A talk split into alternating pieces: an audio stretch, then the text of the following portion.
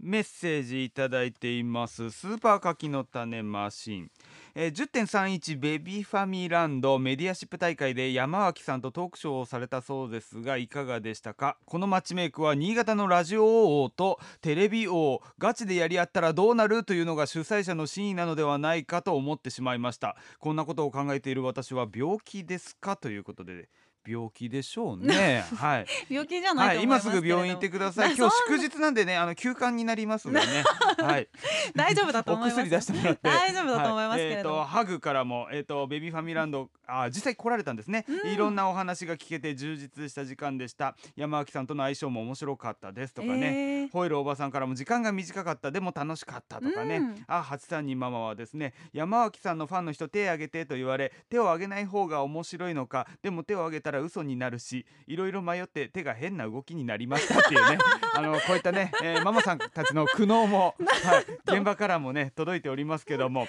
あのー、先週も話しましたけどもすみますあの吉本の、うん、えー、イスで山脇山ちゃんとですね、はい、共演しましてで父親の本音聞かせてみたいなトークショーがありまして、うん、で司会が今井美穂ちゃんで、えー、高橋南宮、ええ、イスネ山脇今井美穂というですね、うん、よくわからないこの寄せ集めみたいなね、えー、キャスティングだったんですけどもそんな言い方しないでください寄せ集 めてだってさ、はい、本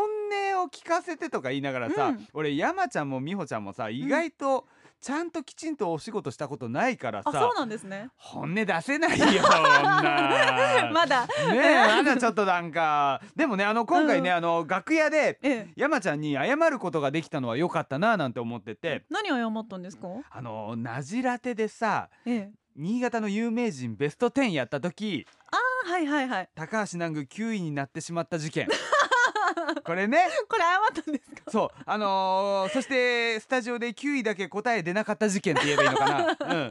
あのー、常井さんが謙信公って言って、新潟の有名人はつって謙信公って言って、謙信は19位ですって言われてたけど、俺のランキングの方がよっぽど上杉だっつーのーっておなじみの。うまいこと言って。 南宮9位事件。ね、はいはい、いやあの時気を使わせてしまって、ね、生放送でさ、うん、スタジオ変な空気にしてしまってごめんねっていうのをようやく直接謝ることができまして でもさ冷静に考えればこれもさ、うん、正確に言えば俺は悪くないんだけどね。うんまあ、そうですよね、ね、どう考えても、うんうん、7位ヒカキン、ええ、8位平野歩夢9位高橋南 宮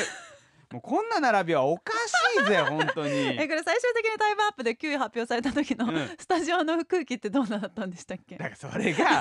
サムラゴーチ守のゴーストライターとして、うん、えー、新垣隆さんっていたでしょ、はい、あの方が記者会見で一番最初に世に出てきて記者会見で急に人前に出させられてこうなんか眩しいぐらいフラッシュを浴びてこう困惑している新垣さんみたいな感じだった、ね、よくわかんない ですよくわかんないんですけどだからほらスタジオでさ、うん、ハイスタの南波さんとかさ、樋、はい、口かな子さんとかさ、はいビッグネームの名前が新潟だからこう散々出てさ、うん、その都度ブブーブブーベスト10には入ってませんとか言いながら、えー、最終的に9位は高橋南具さんでしたってなってスタジオの山ちゃんも「おおおお南具さん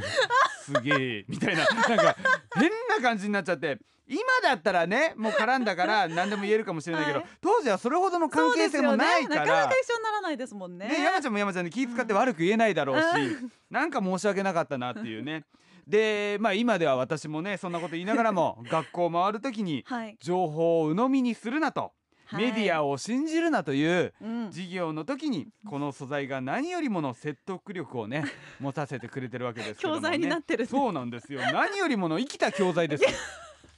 え ー、教材にしないでください。でね、あのメディアといえばね、はい、新聞にも載せてもらいましてね、うん、えー、まとい人から、えー、11月1日付新潟日報12面読ませていただきました。えー、どんなトークだったんでしょうかとかね、えー、わっしょいメガネくんからもですね、えー、ベミファミランドのトークショー、あ、実際来てて楽しかったですと。で、いらっしゃいましたね、うん。翌日の新潟日報にその記事も出ていました。はい、そしてその記事の最後、うん、インタビューを受けた一般人は僕だったのです。ということでそうだったんですね確かに見てみると、うん、西区から家族で訪れた会社員山村さんかっこ36歳って書いてあるんですけど、うんこれわっしょいメガネくん言わなくていいそれいいそうなんですか でわっしょいメガバネレくんどんなコメントしてたのかなうんっていうそっちの方が気にる、なりますえー山村さんはパパの子育ての話を聞く機会は少ないので新鮮で共感したと話したっていうね、うんうんうん無難 無難だね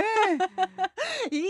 ゃないわっですしかょいメガネくんあの100点ですよいや模ー範解答ですよあのツイッター X では言ったんだけどさ、うんその父親の本音トークショーこのね新聞記事にもなったんだけどこれあの一箇所だけ気になっちゃってさこの記事が記事ですか、うんはい、山脇さんは子供におもちゃをねだられ、うん、気づけば自分が夢中になっていると会場の笑いを誘ったっていう箇所があるんだけどはい、実際には山ちゃんのくだり